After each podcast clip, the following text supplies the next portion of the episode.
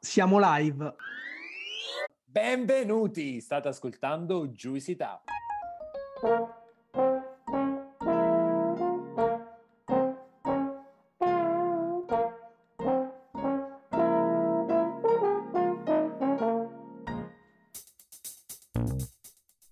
Siamo Gianluca, Alessandro e Claudio, tre amici che si sono conosciuti ai tempi dell'università a Pollenzo. Siamo molto diversi tra noi, ma condividiamo una grande passione per l'enogastronomia, per tutto o quasi tutto ciò che è edibile e potabile. Una di quelle amicizie costruite tra piatti di pasta e bottiglie di vino.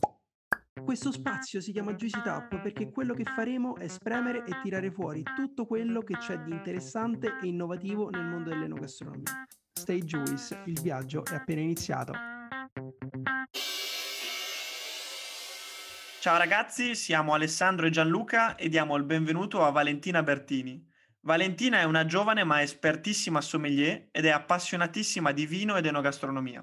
Oggi è wine manager del gruppo Langosteria, che è un gruppo che conta quattro locali. Tra i vari riconoscimenti cito quello di miglior sommelier dell'anno per l'Espresso e miglior sommelier dell'anno nel 2019 per Biwa, The Best Italian Wine Awards. Sono e siamo felicissimi di averti qui, cara Valentina, benvenuta. Ciao Alessandro, ciao Gianluca, è un piacere essere qui con voi. Ciao Valentina, benvenuta, un piacere nostro. Io partirei subito con le domande. Eh, chi è Valentina Bertini e che percorso hai fatto?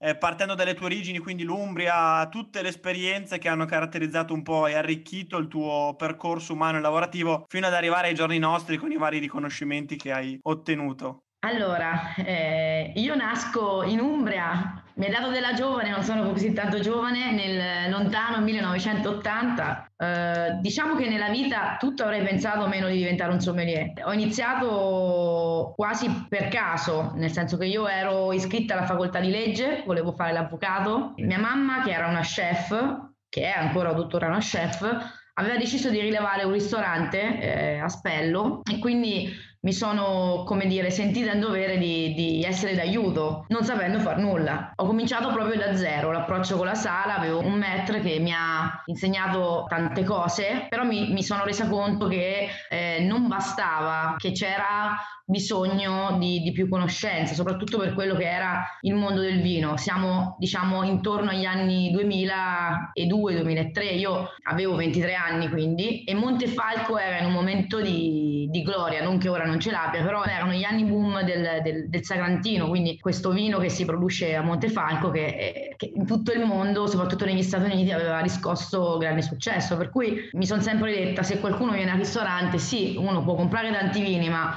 qualcuno dovrà consigliare, qualcuno dovrà dire qualcosa di più se, se, viene richiesto e quindi mi sono iscritta a fare un corso di sommelier. Ho fatto il corso di sommelier a Montefalco, mi sono diplomata professionista nel 2005 e nello stesso anno ho vinto un primo concorso dell'ICE che diciamo sui distillati e l'anno dopo ne vinse addirittura un altro. Poi per un po' diciamo sono rimasta fuori dal, dal, dal dal circuito dei concorsi dell'ICE, in particolar modo perché, eh, che ci piaccia o no, eh, sono una donna e in Umbria eh, sempre, non voglio dire che sono un po' indietro, ma comunque hanno una mentalità un pochino diversa, no? Una donna che beve troppo vino fa sempre scandalo. In un certo momento ho dovuto chiudere i ristoranti e mm, per un anno ho fatto un'altra cosa, un altro tipo di lavoro, poi il richiamo al mondo della ristorazione, al vino, che era ormai per me la, la, passione principale, il mio unico futuro. C'è stato un momento in cui non mi sarei vista diversamente da quello che sono oggi. Ho fatto una scelta, sono venuta a Milano così all'improvviso fino ad arrivare a, diciamo, a Langosteria, che già, eh, quindi stiamo parlando degli anni 2014,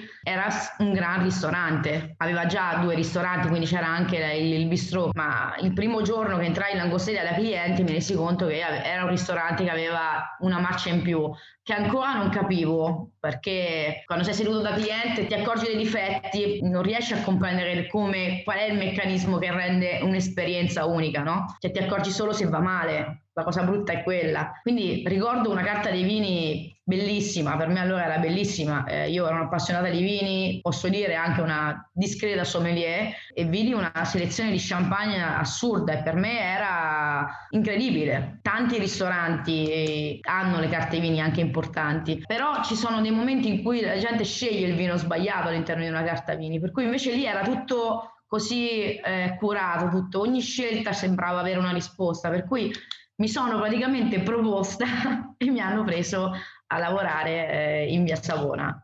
Tra l'altro io vengo dall'Umbria, capisci? Non c'è il mare, pesce, per me conoscere il pesce era una roba che non, non, non, rientrava, non, rientrava, nelle mie priorità, nei miei canoni, per cui ho fatto questo bellissimo percorso per qualche anno in langosteria fino al momento in cui, eh, sempre pensando che mi mancasse qualcosa, no? non, io di base grande esperienza non l'avevo perché avere un ristorante di famiglia non significa avere esperienza a volte, per cui mi sono detto, guarda, mi piacerebbe provare anche la, la versione, diciamo, l'hotellerie, quindi la ristorazione di hotel.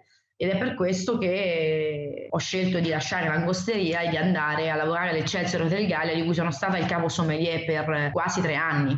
Un'esperienza bellissima, ti confronti con un'azienda, con, un, con una ristorazione diversa, ma con la cura del dettaglio e dell'eccellenza su qualsiasi cosa, perché un hotel, un hotel di lusso ha la ricerca dell'eccellenza. Un giorno mi chiama il nostro, il nostro boss, il nostro il titolare di Langosteria, il proprietario a tutti gli effetti, Enrico Buonocore, che mi dice guarda che forse è ora che torni a casa, no?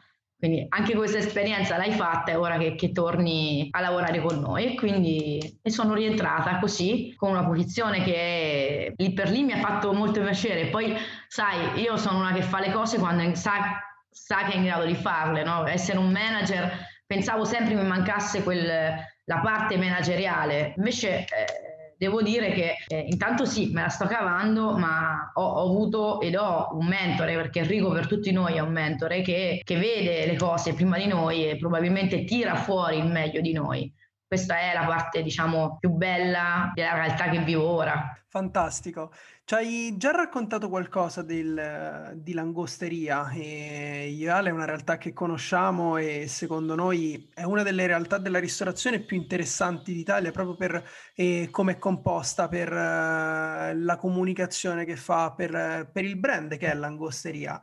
Quindi ci potresti raccontare un po' meglio come è strutturato il gruppo, il gruppo Langosteria e al, all'interno di questo gruppo qual è il tuo lavoro, come si svolge il tuo lavoro e qual è la tua giornata tipo, diciamo? Allora, il gruppo al momento conta quattro ristoranti, eh, diciamo che è una struttura eh, corporate. Io sono il web manager del gruppo e mi occupo uh, trasversalmente delle carte vini, degli acquisti vini eh, di ogni singolo ristorante a livello di gruppo. C'è tutta una, diciamo, una, tutto parte da una visione creativa, quindi è centrale da, da, da Enrico, dai, dai, manager corporate che, che, che lavorano insieme eh, per eh, creare diciamo, gli obiettivi da raggiungere, raggiungerli, realizzare, alzare l'asticella e sai, quando si lavora in gruppo, ragionare da soli è sempre bello, ma ragionare e condividere le cose insieme aiuta sempre a migliorarsi questo è il modo, diciamo, di lavorare di langosteria. Dopodiché ci sono, diciamo, io li chiamo i miei assistenti, in realtà sono dei bravissimi sommelier all'interno di ogni ristorante che gestiscono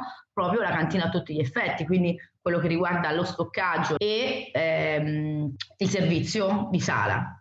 Quindi diciamo loro sono una parte di me che è là dentro perché ho bisogno sempre di avere il polso della situazione, di capire cosa vogliono i clienti, per cui anche quando facciamo le carte vini si fanno insieme, eh, si ragiona sui nuovi inserimenti, si ragiona su cosa magari proporre di nuovo al calice, si fanno tanti ragionamenti per rendere tutto molto più intanto sentito da tutti, perché se fossi io l'unica che decide non, non ci sarebbe nemmeno questa piacevolezza nel lavorare, invece credo che il confronto sia, uh, non dico obbligatorio, ma per me lo è. Trovo molto interessante il fatto che eh, magari a differenza eh, di quando lavoravi alla Terrazza Gallia dove dovevi gestire una carta vini di un singolo ristorante, in questo caso tu eh, devi fronteggiare quattro differenti locali che sì sono dello stesso gruppo ma comunque sono dei concept differenti.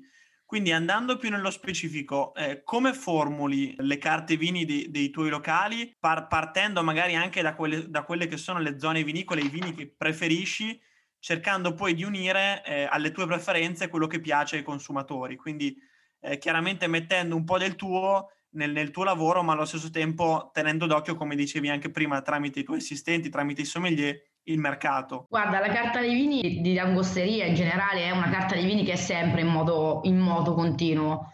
Non si ferma mai, non è una carta statica. Io non so se è capitato mai di vederla, ma la carta di vini di Langosteria è, è stata creata negli anni come una rivista ed esce in quattro stagioni sostanzialmente. Questo ci dà modo di uh, un po' seguire la stagionalità se vuoi, magari sono dei vini che sono più piacevoli in certe stagioni dell'anno e di tenere sempre aggiornata uh, la carta e di muovere quello che ci piace di più o che vogliamo presentare al cliente. Per cui sì, c'è, ci sono i, i, più grandi vini del mondo e quelli probabilmente non cambieranno mai, no?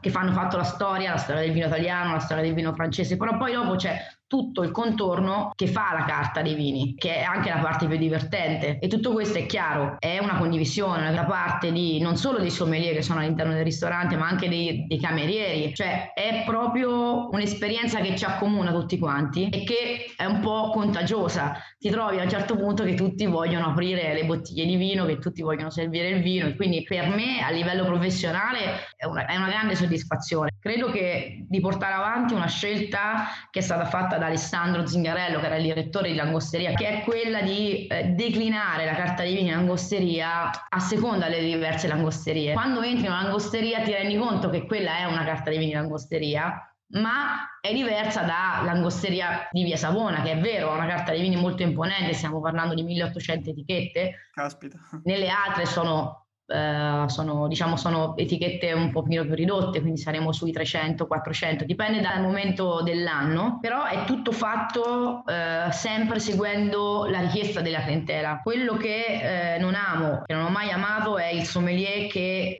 impone le sue scelte. No? Quando dico dobbiamo avere il polso del cliente è perché bisogna ascoltarli i clienti, è fondamentale. Se non ci fosse da parte nostra il saper ascoltare sarebbe difficile vendere vino. Quindi il sommelier che parla troppo di sé o che parla perché deve sentire la sua voce o perché deve, passarmi il termine, far sentire gli altri a disagio, no? Non è bello. Cioè io il sommelier corvo dietro la schiena sem- ho sempre evitato di farlo, non mi è mai piaciuto, non amo chi lo fa e penso che sia, sia il modo peggiore di comunicare il vino. Ecco la cosa migliore per comunicare il vino è entrare empatia, in empatia con il cliente, quindi se non ascolti il cliente quando ti chiede un suggerimento, sai, suggerire un vino è sempre una, eh, è un'arma a doppio taglio, perché se non fai le domande giuste o se consigli il vino che piace a te rischi di eh, non soddisfare il cliente. Per, per noi la soddisfazione del cliente è fondamentale. Io sono eh, molto contento di, di, di, avere Valentina qua con noi perché probabilmente in questo momento ci ascolteranno alcune persone eh, che sono certamente appassionati di una gastronomia, che amano andare al ristorante, però molto spesso chi non è nel mondo del vino, chi non è nel settore del vino, si limita a sfogliare una carta di vini e, e alle volte non capisce tutto il lavoro che, che ci sta dietro a queste pagine, pagine, pagine di libri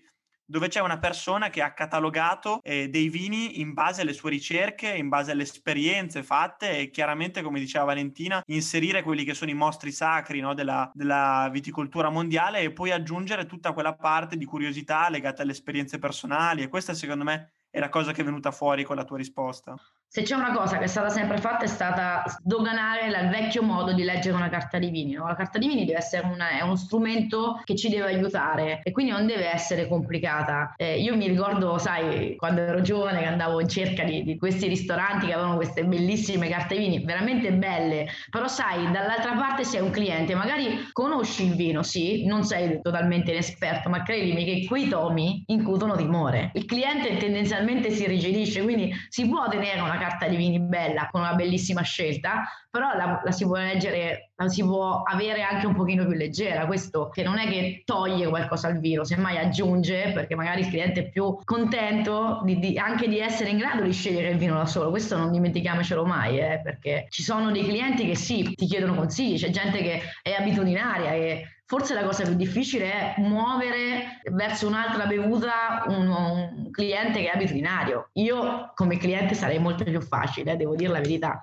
Però dipende dalle giornate. Ci sono dei vini che amo molto, ma dipende dal, dal, mio stato d'animo. Non è detto che io beva sempre le stesse cose. Così lo stesso ragionamento lo potrebbe fare un cliente. Il fatto di ragionare come un cliente eh, ti aiuta sempre a vedere le cose eh, e cercare di migliorarle quell'alzare l'asticella lo puoi fare solo se pensi di non essere arrivato, solo se non pensi di essere il più bravo. È proprio un esercizio che magari non viene naturale all'inizio, però è quello che, che Enrico ha sempre cercato di inculcare nella nostra mente. No? Quando entri dentro un ristorante, l'angosteria, anche se sei un dipendente, tu devi ragionare sempre come un cliente, quindi prova a sederti al tavolo, siediti, vedi se la luce è corretta, se, se il bicchiere in mano è piacevole, perché ci sono tanti dettagli, no? è, è, vero che i dettagli fanno la differenza, è quando non vedi più quei dettagli che, che le cose diventano noiose, invece noi cerchiamo sempre di trovare qualcosa, qualche difetto per migliorarci. Valentina, dalle tue parole, secondo me l'elemento che esce maggiormente è proprio questo discorso dell'empatia, di vivere il lavoro del sommelier con, con questa grande attitudine verso, verso il cliente. Io e Alessandro siamo dei grandissimi assidui frequentatori di, di, ristoranti e quando ci confrontiamo una delle cose che ci piace di più discutere, oltre al cibo, è proprio quella dell'atmosfera che si crea all'interno di un ristorante, di quell'alchimia perfetta tra la sala e le persone. Quanto è importante la sala e il tuo lavoro nella creazione dell'atmosfera all'interno del ristorante e anche nell'andare a lavorare su quello che è l'equilibrio tra la sala e la cucina? Guarda, io mh, mm, non sono mai stata una di quelle che dicesse che la sala conta il 90%, perché sappiamo tutti che in un ristorante ci si va e ci piace mangiare bene, quindi secondo me quella cosa su cui non si può passare sopra è il fatto che al ristorante si mangia bene. Dall'altro canto, magari ti trovi a volte nel ristorante in cui mangi molto bene, ma poi hai un pessimo servizio, un, non si è coordinati con la cucina. Il pessimo servizio è che non è un, dici magari ho stato un contrattempo con il piatto, non è quello, il pessimo servizio è un'altra cosa, quando è anche il malumore del personale che lavora che, che, e tu sei seduto e lo percepisci e quello dà fastidio, quindi diciamo che di base la sala è importante perché è quella che ti fa vivere l'esperienza, no? è quello che porta il piatto in tavola, è quello che ti serve il vino, che, ti accoglie e ti racconta questo, questo, questo percorso e che ti fa fare un'esperienza, per cui è importante. Negli ultimi anni focalizzarsi sulla sala è un argomento di cui se ne parla molto, no? è fondamentale la, la, l'armonia e la bellezza della sala, no? quindi di gente che, che, è curata, che ha piacere di coccolare eh, il cliente, che cerca di, di accontentarlo senza snaturarsi, perché non è che si può dire sempre sia al cliente, e però, ribadisco, ci vuole sempre una grande competenza, perché la sala non, fa- non, può essere e non deve essere fatta da persone che improvvisano un mestiere che non conoscono. Per cui la conoscenza, io dico sempre che nella vita bisogna essere curiosi, cioè, come io dal paesello dell'Umbria ho deciso di, eh, di essere curiosa nella vita, nel, nel, mio lavoro, potevo essere un sommelier bravo, rimanere nel, nel mio, ma non, non, stappare le più belle bottiglie del mondo. E questo per me è stato sempre un motivo di orgoglio, cioè il fatto che di essere a Milano e lavorare in un posto in cui le bottiglie che tutti sognano, io le ho aperte, le ho anche assaggiate e qualche volta anche bevute, eh, mi rende veramente felice. Si percepisce la tua, la tua felicità.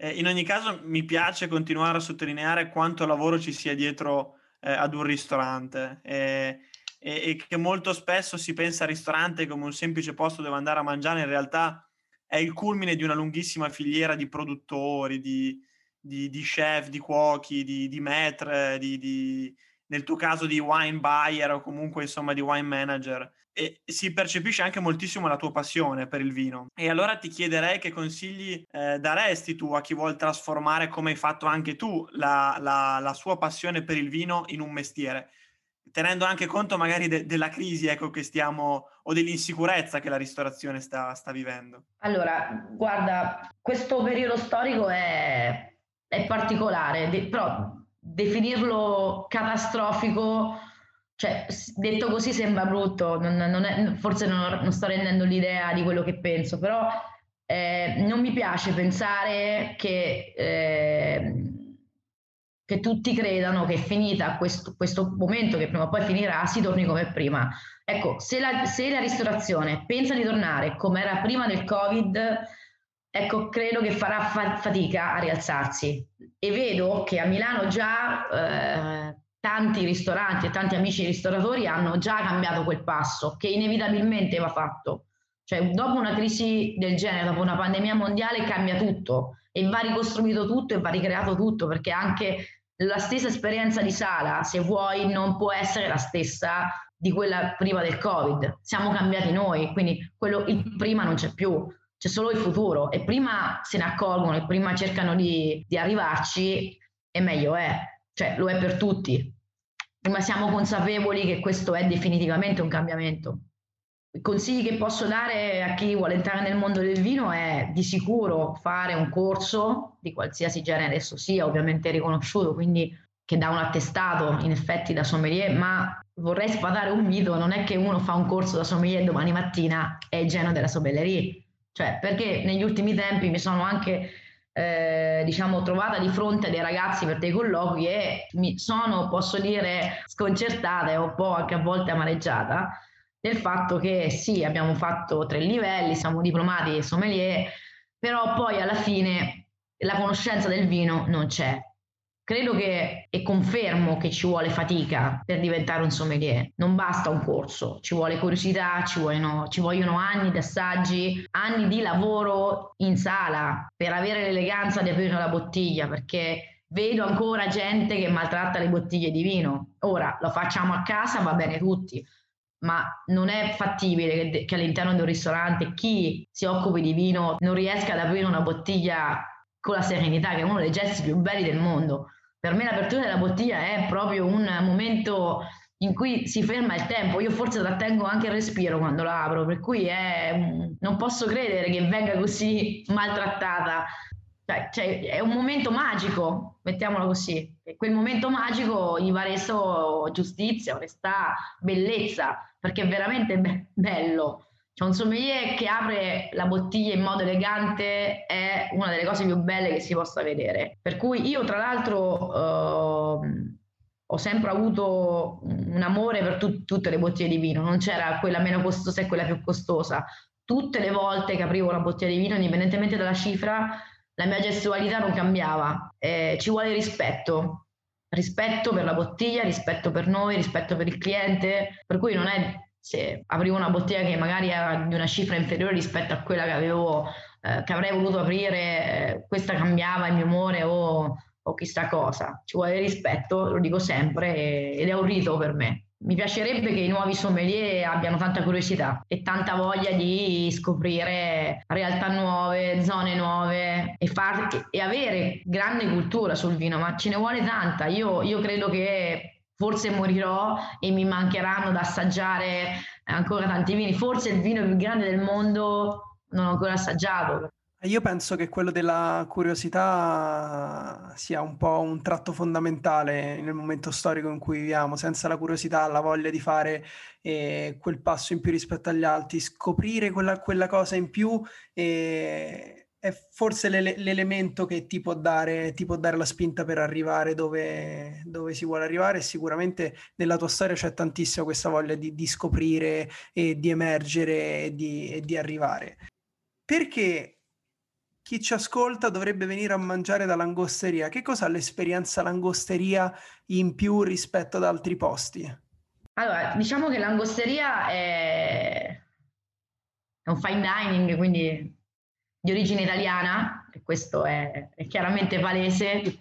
Il nostro fondatore Enrico Buonocore è un imprenditore giovane e visionario che ha avuto sempre l'obiettivo di cambiare il modo di mangiare il pesce, no? E credo che lo abbia fatto. E negli ultimi anni abbiamo preso anche questo, diciamo, twist internazionale. Abbiamo ricercato, ricerchiamo ancora uh, i migliori ingredienti del, del mondo e li portiamo nel piatto. Quando dico ricerca degli ingredienti non parlo solo in questo caso di pesce, ma parliamo anche di quello che può essere il mio mondo. Quindi diciamo che di base c'è una cura eh, dell'esperienza in ogni dettaglio e questo è il punto per cui vale la pena venire in langosteria. Cioè quando ti siedi ti accorgi che ti arrivano delle vibrazioni, no? Quindi ha un ritmo e tutto questo è all'interno dell'angosteria. È una un'esperienza che è unica e non copia nessuno. È una cosa a sé. Cioè, d- bisogna provarla per crederci, perché se uno non viene in angosteria non se ne rende conto. Però dal momento in cui entri al momento in cui esci è un'esperienza continua. Senza, senza,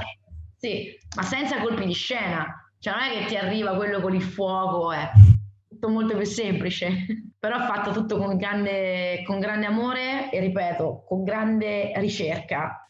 Sì, io da cliente e direi micro fornitore posso confermare quello che hai detto, eh, nel senso che eh, l'angosteria in sé ha una grandissima e fortissima identità, ma la cosa che trovo ancora più sorprendente è che ogni singolo eh, locale del gruppo Langosteria abbia una sua identità che comunque sia riconducibile a quella del gruppo.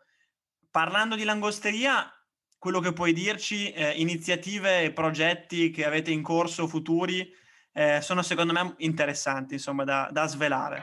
Te lo dico solo perché sei tu, Alessandro. Eh? Allora, il gruppo Langosteria è chiaramente concentrato negli ultimi anni sull'internazionalizzazione e apriremo eh, a Parigi all'interno di Cheval Blanc ed è per noi il primo progetto estero e siamo veramente tutti emozionati, soprattutto in un posto come eh, ha ripetuto questi giorni diverse volte Enrico Buonocore, eh, dove lui ha sognato la langosteria, no? Perché lui dice l'ho sognata a Parigi. Speriamo che tutto vada bene, ma devo essere onesta, il posto è meraviglioso e speriamo di annunciare un secondo progetto entro la fine dell'anno. E comunque diciamo che i prossimi anni ci vedranno, e ne sono certa, protagonisti di importanti aperture fuori dall'Italia, perché è quello che stiamo costruendo come, come, come gruppo. L'ultima parte dell'intervista è quella che a noi piace chiamare piccola pasticceria, anche se sicuramente non sarà all'altezza della piccola pasticceria che fate dall'angosteria. Però ci piace chiedere ai nostri ospiti un consiglio, un, un consiglio su un libro, un film, un podcast, qualcosa mm, che hai letto, visto eh, nell'ultimo periodo, anche nel corso della tua vita, che ha avuto un impatto, una rilevanza per te nel tuo percorso. Allora, vorrei dire che leggo tantissimi libri, non è così. eh, di base leggo ovviamente eh, libri sul vino. Facci qualche nome, dai. L'ultimo che ho letto è stato fatto da un grande amico, un grande professionista che è Vincenzo Donatiello. Come film io sono in realtà una che, a cui piacciono i thriller, i gialli. Mi piace vedere, avere quella suspense di scoprire chi è l'assassino, per cui diciamo che non sono molto, come dire, così innovativa, ecco. Guarda, devo dirti che mi piace, mi è piaciuta molto una serie su Sherlock Holmes. Ogni tanto mi metto lì, anche io cerco nei miei cassetti mentali quando penso mi sembra un pochino dissociato dalle... Sì, sì, sarei voluta essere Sherlock Holmes, ma contento di essere Valentina Bertini, che non è poco, eh, devo dire, però... È tanta roba. Tra l'altro possiamo dire, anche se voi non lo riuscite a vedere, Valentina è l'ospite per adesso con lo sfondo più bello in assoluto, con un quadro di Venezia, se non sbaglio. Guarda, quel quadro lì, dove, eh sì, è Piazza San Marco, no? Questo è, sai, io sono di Spello, Spello è, ha dato in Natalia un grande pittore naif che si chiamava Norberto e che è stato per anni un cliente del mio ristorante e ho avuto sempre una passione per questo quadro qui che è Piazza San Marco. Io odio i piccioni, per cui questa è Piazza San Marco, come puoi vedere, senza piccioni, ma con lo stile inconfondibile di questo pittore con i fraticelli. Non riesci a vederli, però ci sono i fraticelli che volano, sono diciamo il suo segno distintivo. Tutti i quadri di Norberto riportano questi fraticelli che normalmente sono nei paesaggi umbri, per cui fa un po' casa. Per me è, è, è il regalo di mia mamma per i miei 40 anni, per ricordarmi che sono vecchia. molto bello, molto bello, apprezzato. Però c'è anche Mick Jagger. Io ascolto musica, ascolto i Rolling Stone. Ognuno ah, ha i suoi difettini di fabbrica perché anche quelli bisogna averli. Sì, perché ti danno la carica. Tra l'altro è stato uno degli ultimi concerti che ho visto, quindi... Valentina, ma invece oltre naturalmente a Juicy Tap, ascolti anche altri podcast oppure non fanno parte della, della tua routine? No, guarda, di podcast ne, ne, ne, ascolto qualcuno ogni tanto, sempre sul vino. Eh, ne fa qualcuno, un signore che si chiama Orazio Vagnozzi, che Alessandro conoscerà sicuro. E poi ogni tanto provo a sentire dei podcast per migliorare il mio francese, visto che andiamo a Angosteria Parigi. Eh, mi preparo. Momento pasticceria potrebbe essere anche il mio vino preferito. Ce l'ho un vino preferito? Vai! Zona preferita è ovvio, Sava Sandir, è la Borgogna. Quando diventi sommelier a un certo punto, prima ti piacciono tutti, poi a un certo punto capisci che il tuo stile di bevuta diventa quello e non ti fermi più. Adesso detto così, oddio quanto costeranno mai? No, ci sono anche denominazioni minori eccezionali, ci sono anche giovani produttori che escono con delle cifre accettabili certo la fortuna di bere vini iconici e mostri sacri, lì proprio sogni, cioè quello è un viaggio proprio incredibile, sono emozioni uniche, quello che può dare il vino probabilmente quando, quando ci sentono parlare le persone che non, non, non si occupano di vino ma magari pensano solo al vino come una cosa sì da bere mentre si mangia, sembriamo dei, dei pazzi, no? Però per me il vino ha una vita, cioè lui nasce, cresce, è, un po' come le persone, no? E quando a volte c'è un vino che non è informissima, io dico sempre, guarda, si è svegliato col mal di testa. Il vino un po' racconta la storia dell'uomo, per cui siamo noi in quelle bottiglie, quindi non siamo tutti i giorni belli, non siamo tutti i giorni perfetti, ci sono dei vini che nascono bruttarelli, poi con gli anni diventano bellissimi, oppure dei vini belli che poi invece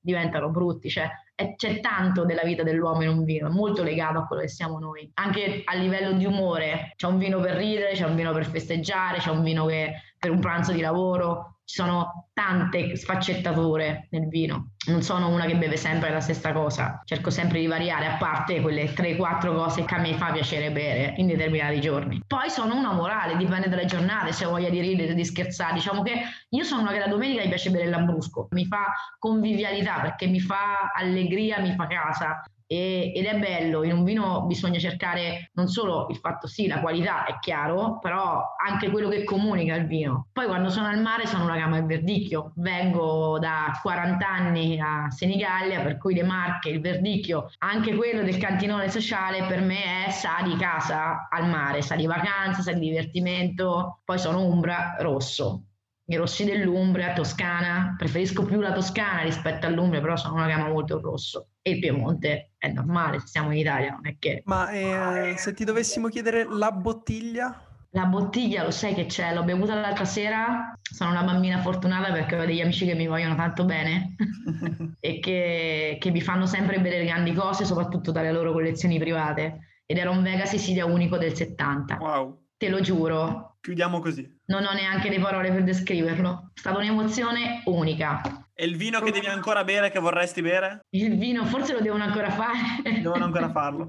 Comunque sappi Alessandro che ho fatto colazione di Pasqua, noi io da buona Umbra faccio colazione la mattina alle 8 e di solito beviamo la mattina di Pasqua, noi siamo, abbiamo le uova benedetta, la torta al formaggio, il salà, le solite cose che si fa la colazione così e io ho bevuto il tuo lambrusco, sai, sai perché? Perché in Umbria noi, io sono una molto eh, tradizionale su queste cose, mi piace il Natale, le feste, eh, però il momento di Pasqua è sempre una cosa gioiosa perché noi alle 8 e mezza mattina, alle 9 eravamo tutti ubriachi praticamente, quindi è stato sempre un momento di estrema gioia, ma beviamo la, la vernaccia di Cannara, che è questo vino che fanno leggermente frizzante, non avevo, ovviamente non avevo la vernaccia ma non avevo neanche intenzione di andarla a cercare, ho detto guarda che c'è, stamattina mi faccio pure una bella bevuta. E devo dire che è durato pochissimo, considera che le migliori bottiglie sono quando sei magnum e sei solo tu a bere, no? E per me più o meno valeva lo stesso perché mia mamma è stemma e quindi la bottiglia per me è sempre tutta intera, cioè non la condivido mai quando c'è mia madre. Valentina, io ti ringrazio per questa chiacchierata, ci hai veramente ispirato e sentire parlare del vino con così tanta emozione e coinvolgimento fa, fa sempre piacere e dalle tue parole veramente eh, si può percepire la, la, passione che tu hai per questo, per questo mestiere e ti ringraziamo per averla condivisa con noi. Quindi grazie, ci vediamo presto in uno dei vostri locali. Grazie, vi aspetto. Grazie mille. Hai ascoltato Juicy Tap. Per altri contenuti di Juice ci trovi su Instagram e sul nostro sito thisisjuice.net.